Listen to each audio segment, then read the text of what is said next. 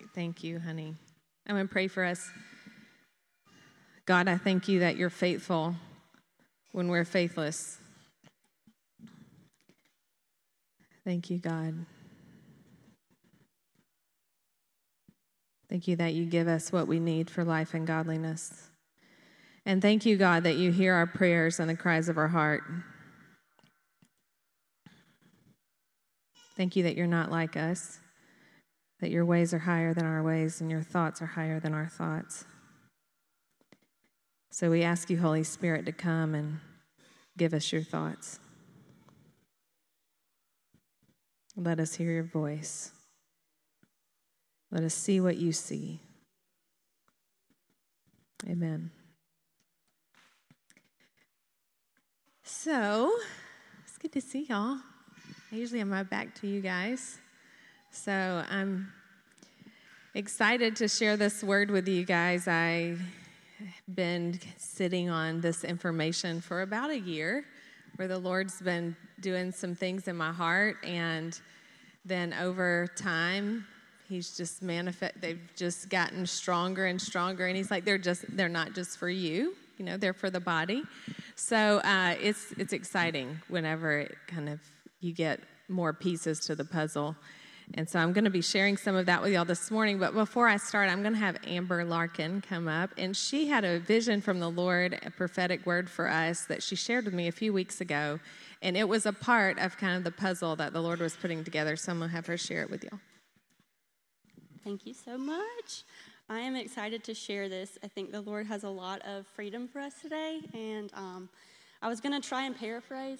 Okay, I was going to try and paraphrase, but I'll just read it because I don't think I'll do it justice. Um, so, with my with uh, my time with the Lord, one day I just closed my eyes and I started to hear the waves crashing on the shore, and I saw us as a corporate body running along the beach. Um, and we all had these yokes on us. I don't know if you know what a yoke is. It's um, typically you see it on oxen.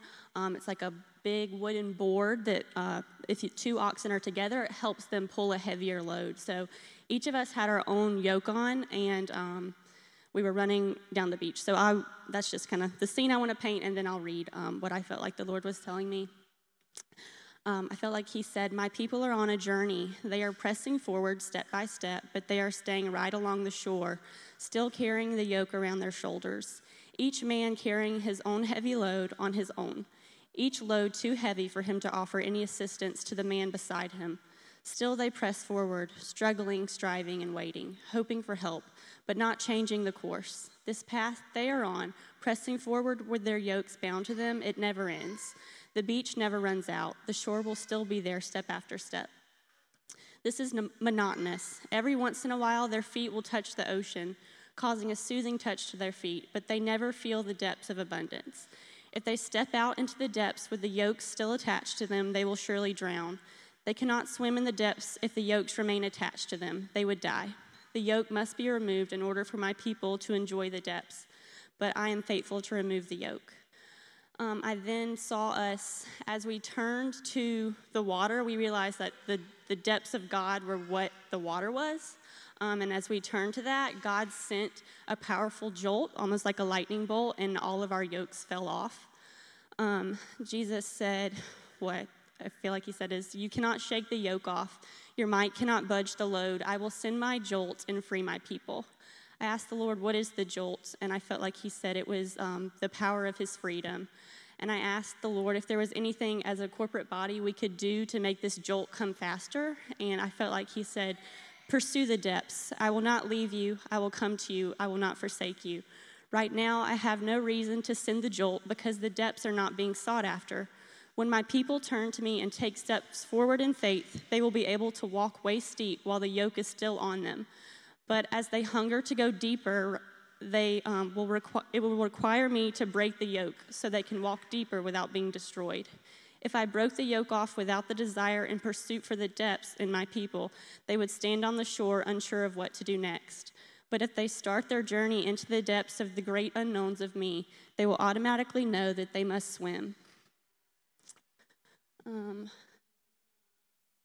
I felt like he said, I am removing the yoke and replacing it with a lighter yoke a yoke so light it will actually act as a flotation device as my people step out into the depths. So I know it's lengthy, sorry, but um, I feel like God is just saying there's still something attached to us. And it's just anything that's holding you back from the more of God, whatever that is in your life, um, whether that be, you know, a stronghold that you don't even know about, or a physical ailment, or a spiritual block, or um, an emotional wound, a trauma, anything. And God is coming after that thing at, individually and as a corporate body. He's coming after it um, to bind us together and to make us pursue the depths because that's what He longs for us. Um, so I just want to pray over us. And actually, if we could stand up and just, um, if this is something that you want, uh, to go deeper with the Lord and for, you know, whatever it is that's holding you back from your more um, with God, if that's something that you want, then I just want us all to like take a step forward into the depths of God and just say, Lord, we pursue your depths. All we can offer God is our will, and uh, He's going to do the rest. So, Lord, we pursue your depths. We um, are stepping out into the great unknown of who you are because we know that whatever you break off of our lives is going to be replaced with abundance of who you are and what you have for us. Um, God, we just pray that as we step out, you see our will and you are so pleased with us, and that you um, would send your send your lightning bolt. And it might be painful going through this part of taking this yoke off of us. It might be painful for us, but on the other side is freedom. So, God, we ask that you send your jolts and break off our yokes of this world, whatever that looks like in each individual. I just declare freedom over all these people freedom over all of our families as a church body, over our friends, and each individual, Lord. I just declare freedom, um, and I know that you will pursue their hearts and free them. So thank you for what you're doing. Um, we bless you. Amen. Yes, yes. Thank you, Amber. Such a good word for us. And so um, I wanted to start with that because there's a reason that you all decided to come to the awakening. Different reasons. Everybody comes here for a different reason. Some of you showed up here on accident. That's fine. Um, we don't believe in accidents. Um, but some of you, um, you know, you you were searching for something, and, uh, and you met one of us along the journey, and you ended up here. And so we're a community. We're a family. And so I just wanted to remind us of who we are and and what we're running after. And so the Awakening's mission statement is to equip a community to release heaven on earth. And so then I want us to read this verse together. Isaiah 62:10 is our commission as the awakening. So read it with me. Go through, go through the gates, clear the way for the people. Build up, build up the highway, remove the stones, lift up a standard over the peoples. So, with that in mind, I'm going to share some of the things that the Lord has put on my heart. And I do believe that Travis and I were called to Athens to equip a community to release heaven on earth. That the Lord called us here to raise up an army. And so I've talked about the, the warriors that are not domesticated, that the Lord has called us to run with. And it's so fun and it's full of adventure. And I love it that the Lord hears the cry of our heart when we're just singing because the, the guitar's playing, because Blake says it, we sing it, you know? like, I want more. I want so much that I can't contain it. Like, would we really say that? I mean, I don't know. I'm like thankful that Blake makes us say it. so, but I think he hears us, and then things start happening in our life, and we're like, I'm being refined. I don't know if I ask God for this, but we ask Him for more of Him. And often it looks like a different us, right? Him putting Himself in us. So, so today I'm going to talk about somebody in the Bible that we don't hear a whole lot about. Travis gave you a little intro last week. Some of you may have went home and looked up who Malchus is. Raise your hand if you know who Malchus is. It's okay if you don't, really. Malchus. Even if you just learned last week, that's fine. That's how I was, okay? So we went to this conference, and Judah Smith got up and he started preaching about Malchus. And I'm like, I've been in church a long time, and I got no idea who Malchus is. No idea. Like, I don't know if I've ever heard his name, okay? I'm like, well, I think Judah Smith is preaching out of the Bible. And so it didn't take him long to get to some scripture where he enlightened me about who Malchus is. I bet you won't forget him though. So once you learn about him, it's really amazing. The Bible is so cool, okay? I mean, I just get blown away by the Bible. So I was just going to put the part about Malchus in there, but there's like some other stuff that I just have to read because it's just so cool. All right, so so I'm going to give a little bit of a Bible lesson. So Matthew, Mark, Luke, and John, they all walked with Jesus, right? They were his inner circle. They were all so different. And they wrote the same stories very differently. So John was the one that Jesus loved, right? That's what he said anyway. so that's kind of who John is. He's like, no, I'm the one Jesus loved. Like, I was his favorite. I was closest to him, you know, maybe he was. I mean, I wasn't there. But um, he, he writes like that. That's how he writes the book John. So we're going to read John's account about Malchus. So we're going to start in John 18 with verse 1. When Jesus had spoken these words, he went forth with his disciples over the ravine of the Kidron, so that's like the valley, where there was a garden in which he entered with his disciples. All right, so get the picture. Jesus knows he's about to die. So he's taking his disciples. Like, Jesus isn't clueless, right? Like, he knows what's going on. He's going to the, Judas has already left. He's had the Last Supper. He knows what's ahead of him. He's like, all right, guys, let's go. We're going to go over to the garden. Now, Judas also, who was betraying him, knew the place for Jesus had often met there with his disciples. It was like there where they hung out. They had bro time, you know. Judas then, having received the cohort and officers from the chief priest and the Pharisees came there with lanterns, torches, and weapons.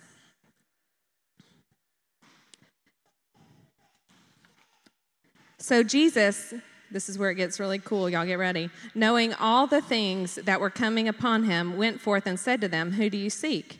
They answered him, Jesus the Nazarene. He said to them, I am. And Judas also, who was betraying him, was standing with them. So when Jesus said to them, I am, they drew back and fell to the ground. These are the people that came to arrest him. Jesus said, I am, and they fell down. just take a minute.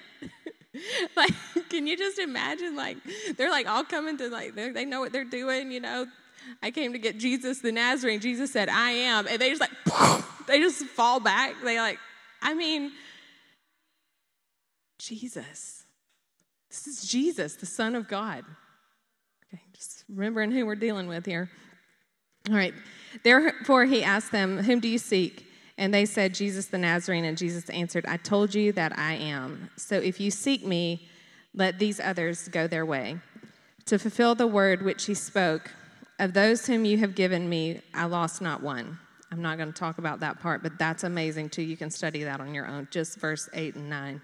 All right, so here's the part I was getting to. Simon Peter, then having a sword, oh, thank you. I'm on verse 10. Simon Peter, having a sword, note, John was making sure you knew Peter had his sword. I don't know if John had his or not but Peter definitely had a sword. Drew it and struck the high priest's slave and cut off his right ear. The slave's name was Malchus. Now, y'all have heard about him. you know who I'm talking about because you knew about Peter cutting his ear off, right?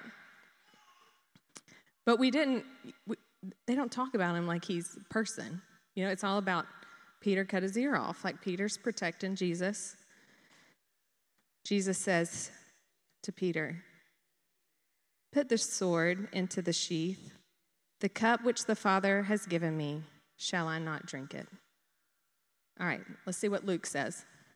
Luke, remember, he was the doctor, so he writes very differently. Same story, different author. While he was still speaking, behold, a crowd came, and the one called Judas, one of the twelve, was preceding them. And he approached Jesus to kiss him. But Jesus said to him, Judas, are you betraying the Son of Man with a kiss? Don't you love it that Jesus asks us questions? He ever ask you the rhetorical question? You're like, you know the answer to that, God. When those who were around him saw what was going to happen, they said, Lord, shall we strike with the sword? And I mean, were they really asking? Because, like, it barely takes a second. And one of them struck the slave, the high priest, and cut off his right ear.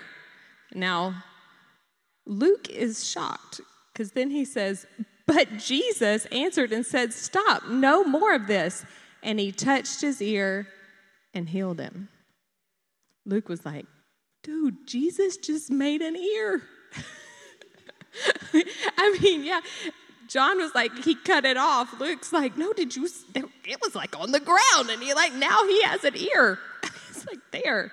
I mean, this is just amazing, right? Okay. All right, let's see what else Jesus says about Peter. So, this is I'm going backwards. So this is this is who Malchus is. We're all caught up. Everyone knows who Malchus is. All right, we know what Peter did. We know what Jesus did. So before they went into the garden, Jesus was trying to prepare his inner circle. Like some bad things are going to happen to me. So in Matthew, we hear some about that in Matthew 16, verse 21. From that time, Jesus began to show his disciples that he must go to Jerusalem and suffer many things from the elders and chief priests and scribes, and be killed, and be raised up on the third day. Peter, thinking about these things, took Jesus aside. I mean, like, we know who Jesus is, we know the end of the story, but Peter didn't. So Peter, like, pulls Jesus aside, and he's like, hey, man, I don't like the sound of this. like, I'm not going to let it happen. Peter took him aside and began to rebuke him, rebuke Jesus, and say, God forbid it, Lord.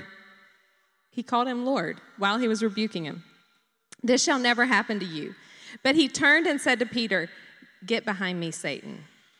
You are a stumbling block to me, for you are not setting your mind on God's interest, but man's.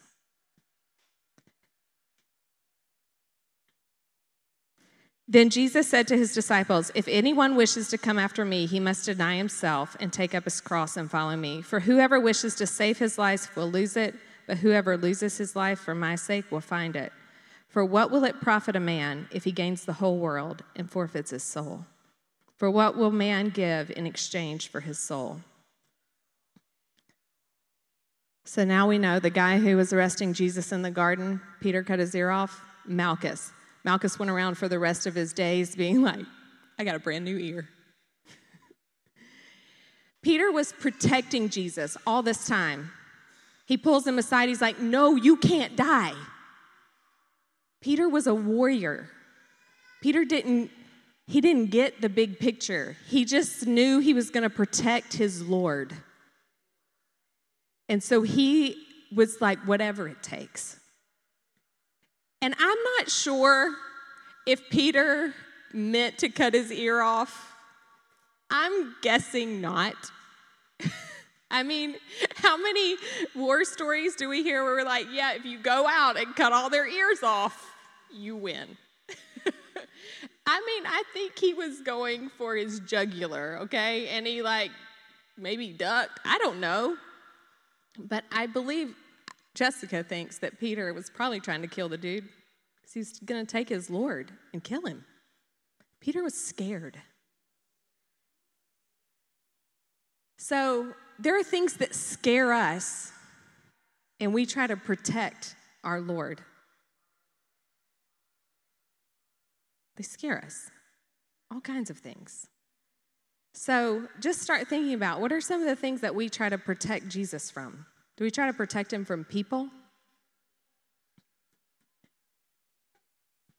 Jesus said to Peter, Put the sword into the sheath.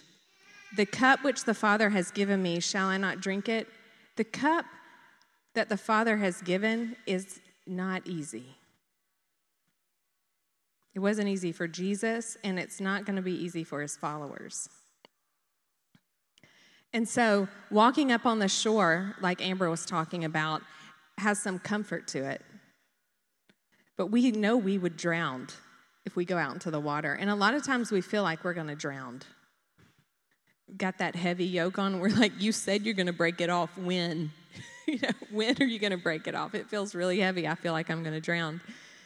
So, just a little bit more about Peter and Malchus.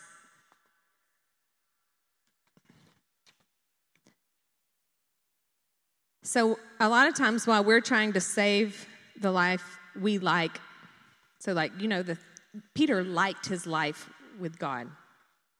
He was walking with God, literally. right? He's walking with Jesus, and he liked it. He wanted, he wanted to stay that way forever their inner circle, doing life. He didn't like the change. God was trying to save the world. So sometimes we can get caught up in trying to save the life we have with Jesus and miss that He put Himself in us to save the world. We can also get stuck on who's right and who's wrong. If we can do that, if we can figure out who's right and who's wrong, then we don't have to love.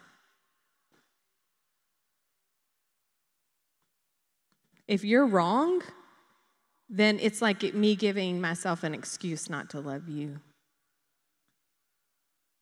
It can't be us versus them. We have to find the third option. Travis has been preaching for the past couple of weeks. Are you for us or our adversaries? And what was his answer? No. His answer was no. I'm, I have a third option. Miles McPherson wrote a book called The Third Option about racial reconciliation. There's a third option. We've got to find it. So if Jesus wasn't for Malchus's, Malchus dying, I mean, he already said, I am, and they all flew back. He could have killed him, you know? Instead, he healed him. People are not our enemy. Our, our, our battle's not against flesh and blood. Jesus will protect those who we make our enemy. He de- this is just one story in the Bible. So then I want to talk a little bit about Jesus and Peter. Remember, Peter is super passionate. Jesus said about Peter, On this rock I'll build my church. He didn't say that about the other disciples. There's a reason he picked Peter. He knew who Peter was, he knew his passion, he knew he wouldn't give up. So um, first in John 21, not first John, John 21, verse 14, it says, um, oh, actually, I want to read John 21 differently. Sorry. So um, I couldn't put all these verses up there. It took way too much space. Um, so as Peter is going through this journey, imagine like, you know, your best friend about to be crucified. Your leader, not just your best friend, like the person who you left your livelihood for. You left your father and mother, you left your job, you left everything to follow him. You sacrificed it all, and now he's going to die. And you can't do anything about it. So, Peter, so, so Jesus dies. He's raised from the dead. Peter denies him three times. Peter is a mess. He's like, I stink following this whole God thing. I know how to do one thing I know how to fish. So he went back fishing. So he like threw in the towel. Now wait a minute. This is the guy that Jesus said on this on you I'm going to build the church. Us. We're the church, right? We're the awakening. Like we are a body of people. Like we are a part of the church. But Peter was like, I can't do it. This is too heavy. It's too hard. I don't get it. Who I am doesn't fit in that system. So I'm going fishing. I know how to fish. I don't know how to do a lot of things, but I feel really good about fishing. What wasn't going so well for him, if you read and um, you'd have to look this up. This is in John 21. After these things, Jesus manifested himself again.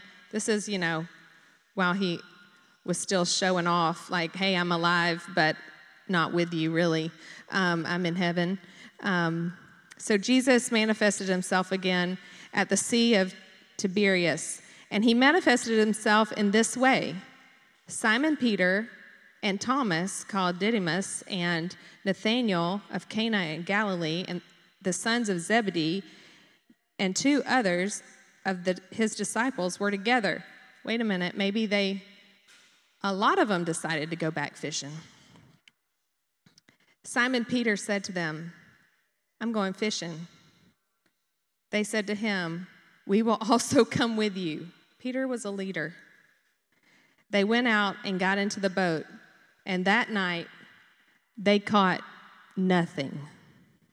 These were fishermen. This wasn't like me going fishing. This is like Brian Pulliam going fishing. Brian Pulliam goes fishing, you catch a lot of fish. okay? This was like, these are fishermen. They caught nothing. Sometimes when we get frustrated with what God's doing and we decide to go back to what we're good at, it just doesn't turn out like it used to be. I've had that experience. You're like, I was good at that. Like, I was really good at doing that. And then you, the Lord calls you to something new, and then you go back and it just, it's not where you're supposed to be. It just doesn't work. So he went back fishing, he caught nothing. So Jesus said to them, Children, you do not have any fish, do you? I told you this is a really fun book to read. They answered him, No. And he said to them, Cast the nets on the right hand side of the boat, and you will find a catch. So they cast, and then they were not able to haul in it, all, it in because of the great number of fish. Therefore, the disciple whom Jesus loved, remember who that is? John, said to Peter, It is the Lord. So when Simon Peter heard that it was the Lord, he put his outer garment on, for he was stripped for work and threw himself into the sea. Remember, Peter is passionate. He's like, That's my Lord. He like jumps in the water.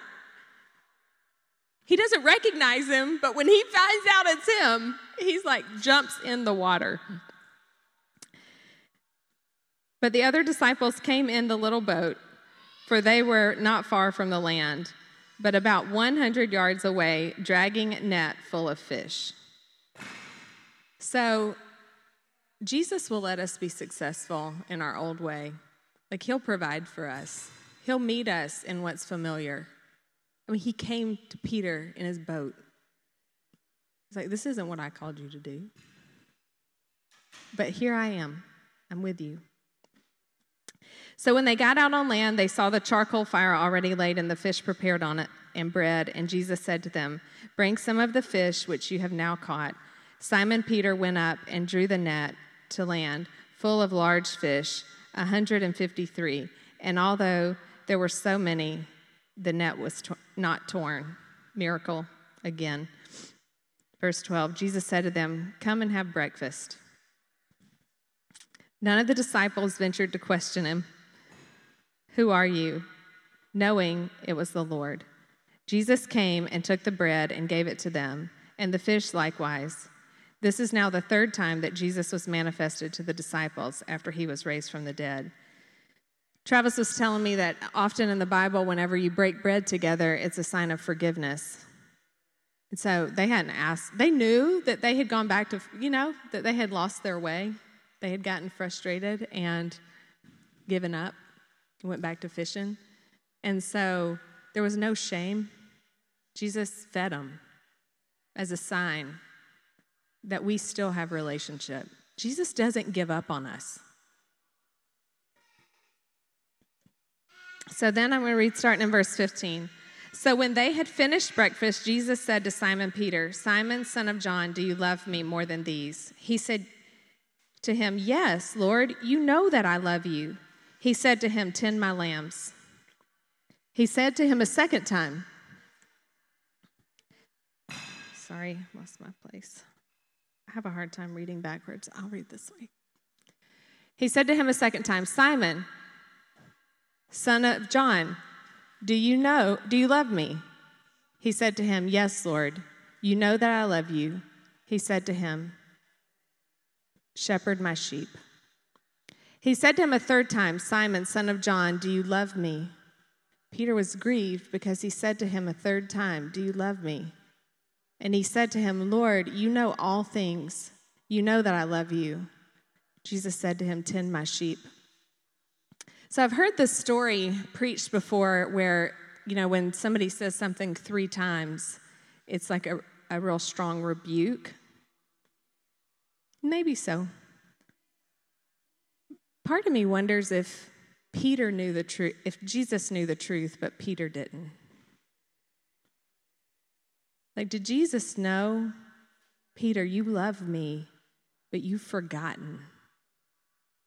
Did Peter just need reminded that he loved God? Sometimes I need reminded that I love God, and Jesus will remind me. He'll like do something that's just special for me. You know, he'll have someone ask me a question that just like gets right at my heart and remind me that I love God.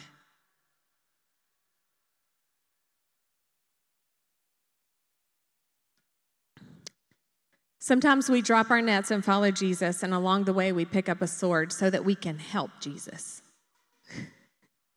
We're going to help him. you know, it's kind of like when, when Julia decides she's going to help Laura and Tommy. You know, she's going to help them make dinner. You know, she's little, she's going to help. You know, that's about like me helping. But sometimes it's like the big version with my sword. You know, I think I'll kill some people for you, Jesus, because they get on my nerves. that's kind of what happened to Peter. All right. Peter went back to fishing after this, and Jesus came to him and helped him succeed at fishing and made him breakfast. That's my God. That's all I have to say. Like, who wouldn't want to serve that God? I mean, blows my mind. Jesus wanted Peter to know that he loved Jesus because Jesus already knew Peter's heart. We don't teach Jesus stuff. He's not curious. He's not like, what? Wonder what they're thinking. Wonder why they did that. Jesus knows. He knows you better than you know you. So I'm going to talk about reputation a little bit. So, the Lord started talking to me about reputation a couple months ago when it was a part of this whole thing He was doing in my heart. And, uh, and I have said to God twice, I've had people who are believers who have a lot of attention on them make some mistakes, and, it, and then people say God's not real because the person made a mistake. And it just grieves my heart. And I'm like, what? I said to Jesus, what about all those people that were looking at you? What about your reputation? And he said the same thing to me both times. He said, Jessica, I don't care about my reputation. I'm like, I know, but I do. I care about your reputation a lot. Like, I want you to look good because it helps me sell you. Because I'm like, that's what I do. and you got to look good because, like, if your people aren't doing it right, you know, quit having Peters now. I need people to do it right. Okay, so I can be like, see, that's a Christian, and look what they're doing. And he said, I don't care. And I said, Well, help me not care. And so he reminded me of these guys. And so Joseph in Genesis 39, you remember he went to Potiphar's house and he was like Potiphar's favorite. And then Potiphar's wife was like bored and lonely. And she like thought Joseph was hot. It's in the Bible. I'm not, I'm not, not making it up. It is my paraphrase, but that's what happened. She thought he was hot.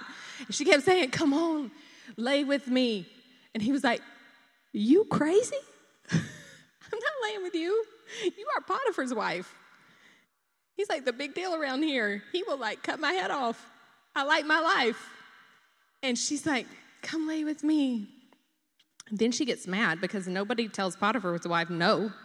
You know, she hadn't been told no before. And so she um, waits till everyone's gone and she like calls him in and she like kind of seduces him and he like leaves her with his coat. I mean, he's like, I'm out of here.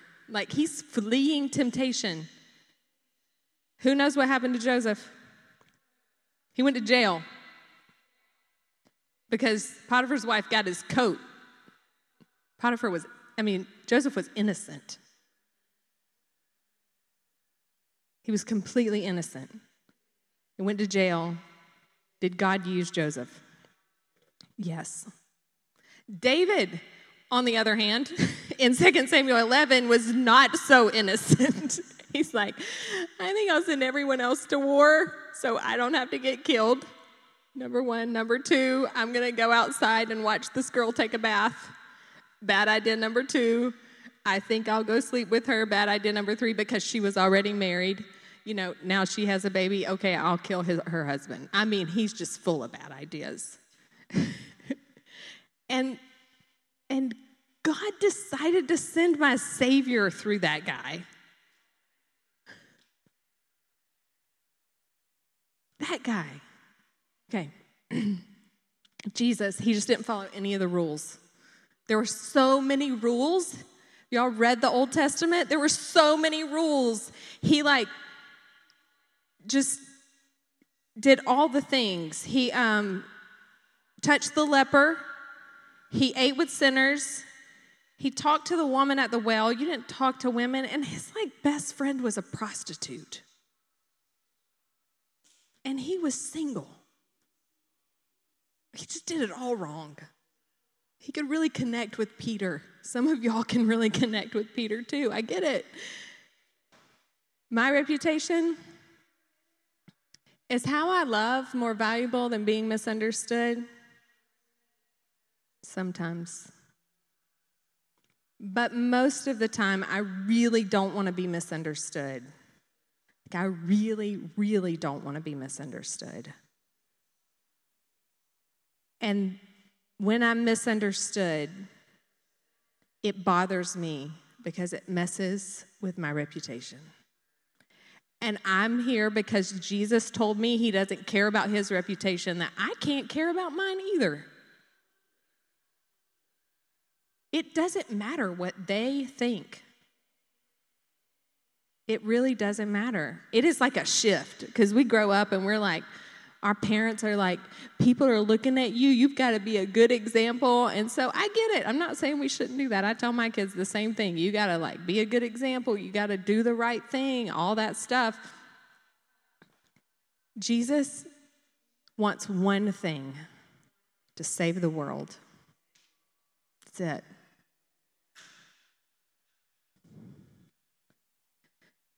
Blessed are the peacemakers, for they shall be called sons of God. And making peace is messy. If there is not a mess, then you don't need a peacemaker. There's already peace.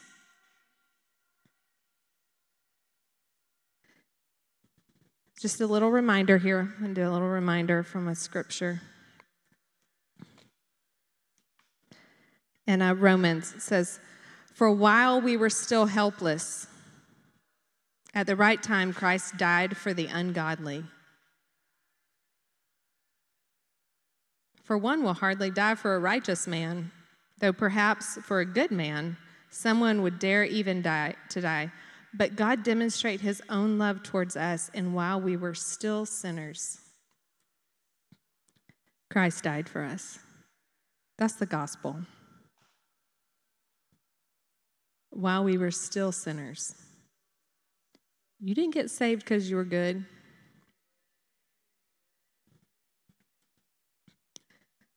So, um, my friend Jesse Pilkington, y'all know Jesse?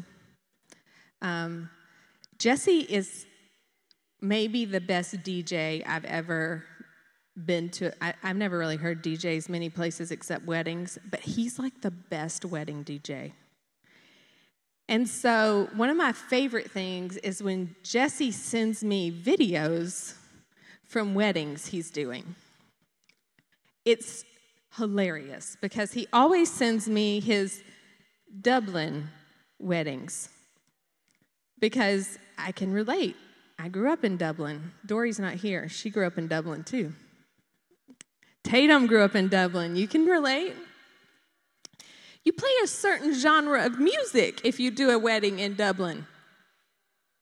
Not the same genre you play when you do a wedding in Macon. Okay?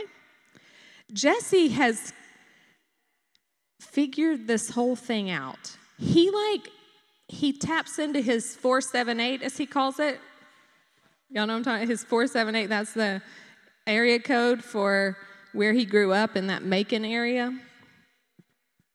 So um, with Blake, got the 478. Um, so he plays a he has that genre. He can like tap into that part of Jesse. So he is my friend. He's Jonathan Tatum's friend, so he can tap into the Dublin part, right? But he, Jesse has got zero Dublin in him. Zero. right, Jonathan? but Jonathan and I, we have a lot of Dublin in us. I mean, if you've never been to Dublin, you should go sometime. I call it the redneck capital of the world. It's where my dad lives. They actually host the redneck games there. It is a, a very special place, and um, I'm thankful for it. And I had a lot of fun growing up there. For fun, we packed cotton and break cows to ride. And so I've done some very interesting things in my life because I grew up in Dublin. That's right put a saddle on them, hay string in their mouth, ride them down the road. We got bored with our horses, you know. Um, Matt asked, so I had to tell. Um, all right, so Jesse has taken the people he loves. He's got some friends from Tennessee, so he knows how to do a wedding, DJ a wedding from Tennessee, like because he taps into the people in his life and finds the common thread. You've got to know who your audience is, right? You've got to know what you have in common. And sometimes we forget about how much we have in common. So we're going to do a little activity. So you're going to have to participate. So if you're asleep, wake the person up next to you so they can participate. All right. So if you're a middle child, I want you to stand up.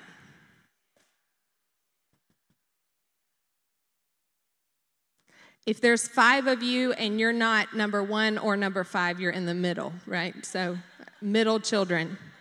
I know that can be confusing if there's more than th- three. That's right. All right, look at all y'all middle children. Middle children are some of my favorite people. Sorry, everybody else. I'm not a middle. I love middle children. So, all right, you guys can sit down. All right. If you're an oldest child, stand up. That's my boy right there. Look at all these oldest children, forerunners, breaker anointing right there. All right. All right, y'all can sit down. All right, all the babies. That's me. All right, all the babies. Yep, we're special. We know we are. we are the spoiled ones. I know. All you older children nod. Yes. We are the, y'all did it to us. It's not our fault. We blame you. All right, y'all sit down. Okay. How many of you have divorced parents? I do. That's me. I'm standing up for that one. Stand up if you have divorced parents. We have a lot in common, right? Look around. Yeah, there's like a sad that only we know. Yeah, it's like an interesting thing, isn't it? Okay? All right, y'all sit down. If your parents are married, stand up. If they're married, I have a job for you. I want you to contact them this week and tell them thank you. All right. It's a big deal. It's a big deal. They fought for that. It's not easy. All right, y'all sit down. I'm getting there. Thank you. Yep. I know. I know. I mean, that's right. My whole thing is not to leave anybody out, right? Oh, she's helping me out. All right. If you're an only child, oh, a couple of y'all. there you go. All right. So, only children. Beautiful. Only children have a lot of responsibility. I learned that as I get older. Once I, when I was younger, I was like, man, they've got it made. They're the only one. But y'all have a lot of responsibility. Put on you guys. All right, stand up if your parents, if you've had one or both parents pass away.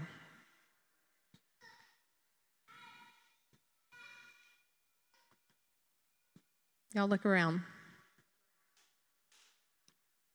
That's a sad, too, that those of us sitting down can't understand. All right, y'all sit down. Okay, so I can group you guys pretty well, right? That was easy. All right, now if you have ever had parents, I want you to stand up.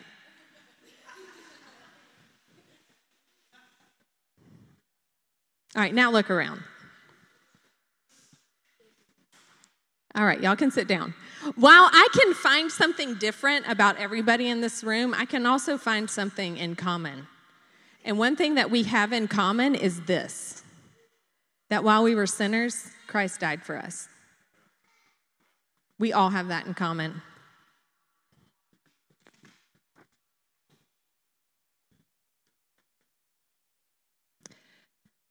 So, when you see this picture, this is from my friend Claire Willis. Y'all remember Claire?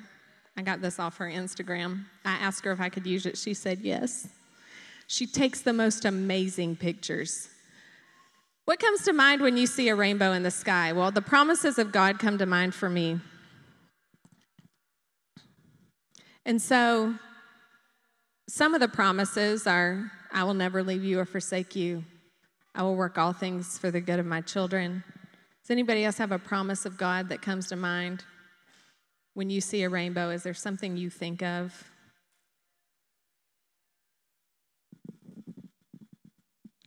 I won't flood the earth.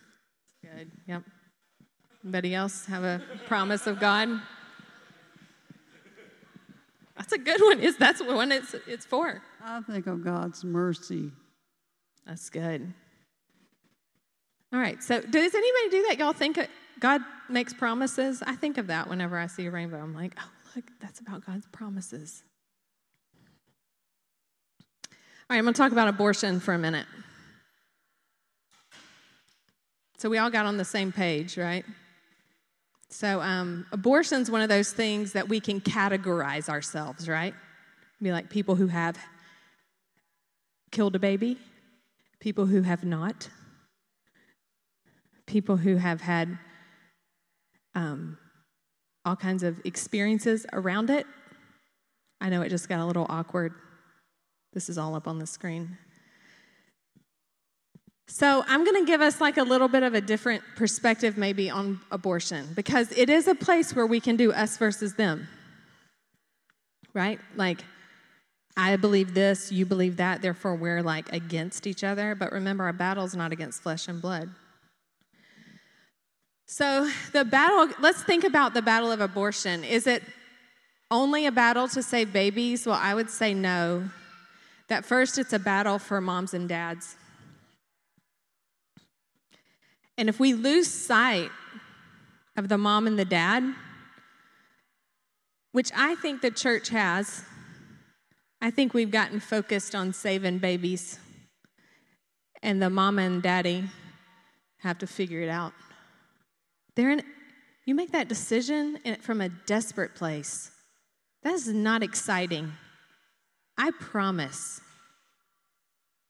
I'd encourage you to ask someone about their experience. You'd be surprised what their story might be. And I just challenge us that before we get in a place where we'd say, I'd never get an abortion, or I'd never, whatever it might be, maybe shift to, thank you, God, that I've never been in a situation or in a place of despair where this was a decision I had to make. Isn't that different? So I'm just going to challenge us on a couple of things right here at the end. One is one is this idea of abortion. When we can have a clear example, I mean clearly in the Bible, it is not okay to kill a baby. It's not okay to kill anyone. But the promises of God belong to these moms and dads. And they are ours to give away. And so, as you approach these topics, I'm going to do one more topic in a moment. Like abortion, where it's so easy to get verses wrong and right. Let's be the church, and let's remember that while we were still sinners, Christ died for us. And that's what we can give to someone like a mom and a dad who's making this decision.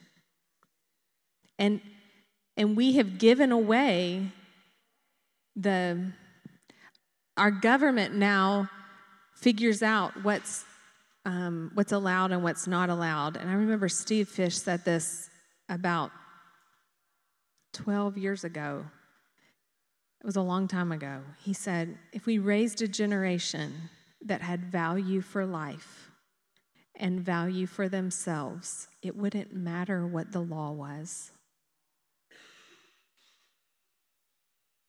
If the church raised a generation that had such a value for life and for themselves, we wouldn't need the law. I mean, that's a shift. So, I know, I know what I can do. I can love. I can love a mom and dad. You know, we have people in our church that are educators, and they have students come to them I'm pregnant. They're the smartest kid in their class. They're the first person in their family that's going to graduate from high school, and I'm pregnant.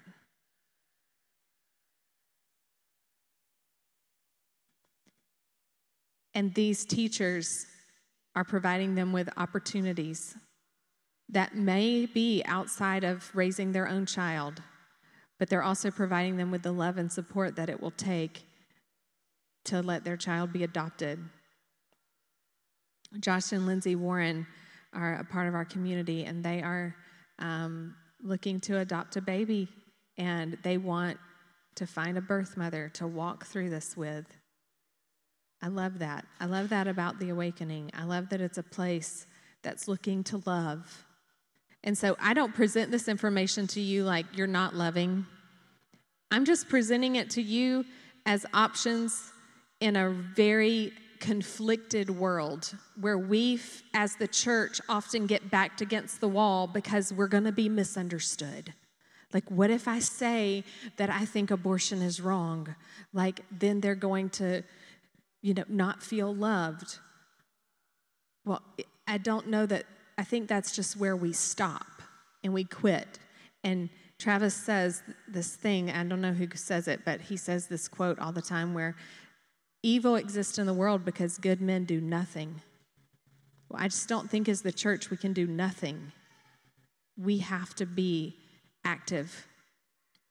We have to be willing to have the conversations because with moms and dads who have had abortions, there is so much pain.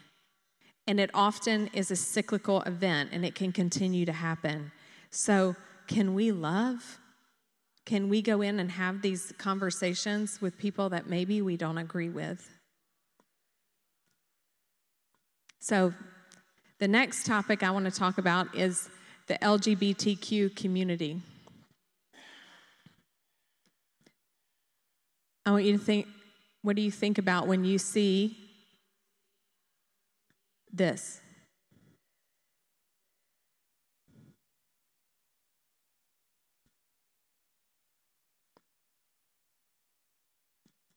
So I want you to think about what Jesus did to Malchus.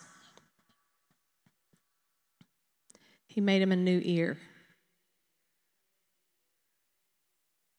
What did he do for Peter, who cut that ear off? He went and made him breakfast, helped him fish. He restored him to his identity.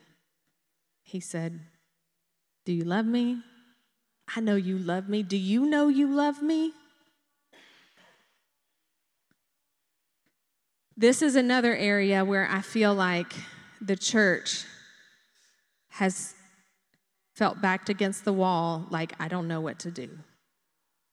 I'm going to be misunderstood. So I think we need to be educated. So I'm going to start with educating. And some of you are very educated, and you could educate me. And I, while I appreciate that, I'm going to talk to those of you who may, may be more like I have been until about a year ago, where I didn't know a whole lot about the LGBTQ community. I didn't even know what these letters meant. I really thought the Q meant queer.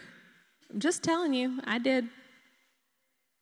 Some of y'all think it means queer too, so y'all aren't laughing at me. But I thought it meant queer, but it doesn't. You're going to find out what it means in just a minute.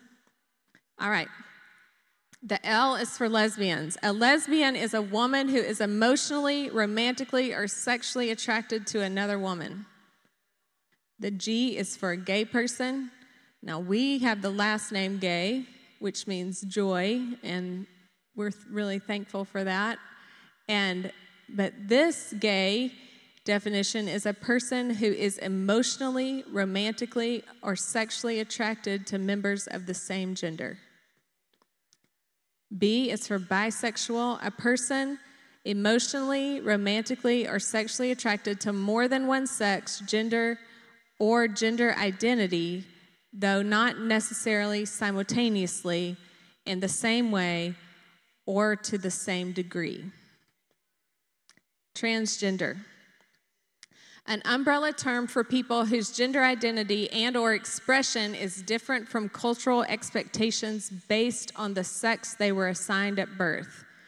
Being transgender does not imply any specific sexual orientation therefore gender transgender people may identify as straight gay lesbian or bisexual questioning that's what the Q means questioning. It's a term used to describe people who are in the process of exploring their sexual orientation or gender identity. I got this from the Human Rights um, Campaign website. I looked at a lot of definitions, but I really felt like these were these summarized well. And so this is a, a large group of people that are loving each other. They win, they beat us, church. They're there for each other, they're figuring it out. They've gotten messy. And so I'm bringing it to our attention because I believe that we are to fight with them we are to be support for them. We are to love. So I want Malchus to be able to come to church here and us not cut his ear off. Because Jesus is healing people. And his love heals, his love cast out fear. While we were still sinners, Christ died for us. And so there's the enemy is prowling around, stealing identities, tearing people apart. The thing is, is in the transgender population, the amount of depression and suicide rate among that population is so high. They need hope. They need the church. They need family. And so while we can maybe sit back and say, I just don't know what to do, I don't know how to, I don't know how to do this, I don't know. We're not going to do that anymore at the awakening. We're going to learn. We're going to find a way. It's going to be messy. It's going to be messy. And that's okay. And so, some of you are like, this has been on my heart forever. Like, I have wanted an opportunity to invite people who are, have questions, who are believers, and this is their battle. So, there's a large group of people who are believers and they're homosexual and they're living celibate, meaning they're just deciding not to have relationship. And because their tendency is towards homosexuality and they just are tired and lonely because they're like, I might never have family. Can we be family to them? If you're nervous, that's okay. Remember, it wasn't about us being comfortable ever. He came to save the world.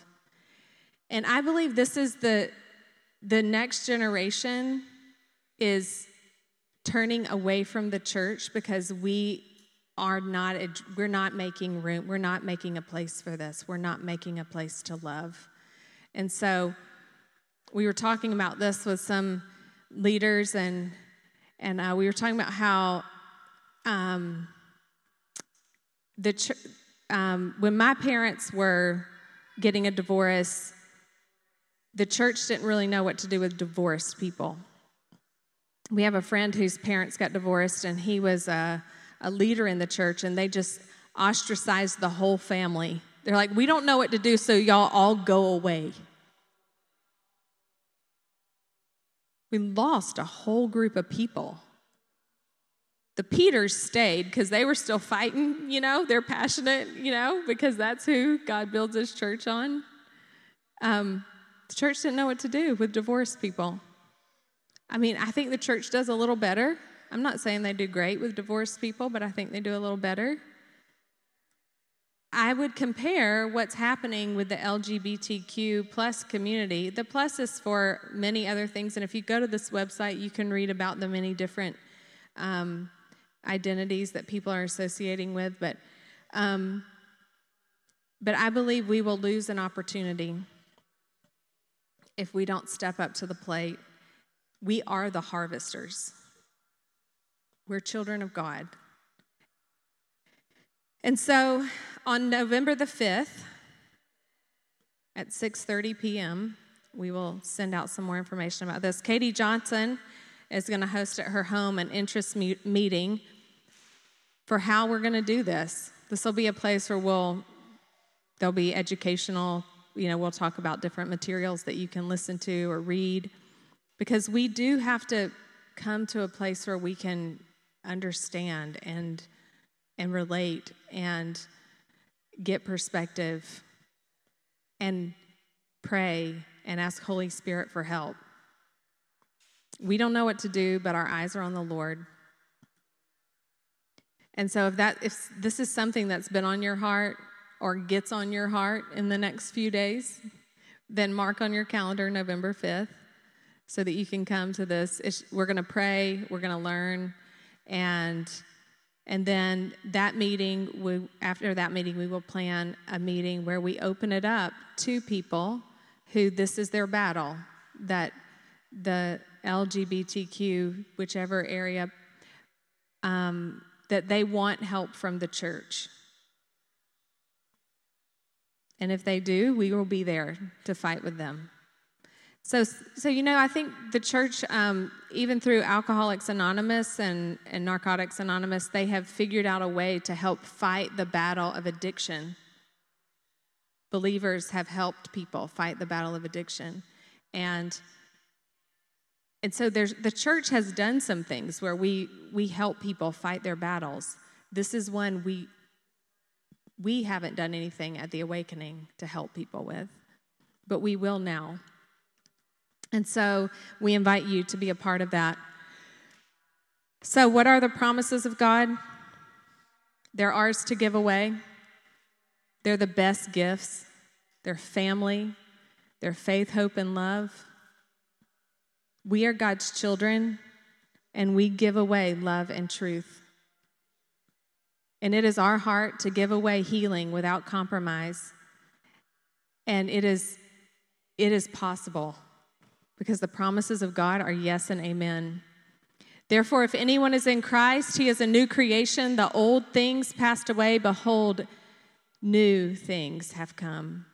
Now, these things are from God, who reconciled us to himself through Christ and gave himself gave us the ministry of reconciliation, namely that God was in Christ reconciling the world to himself, not counting their trespasses against them, and he was committed to us the word of reconciliation.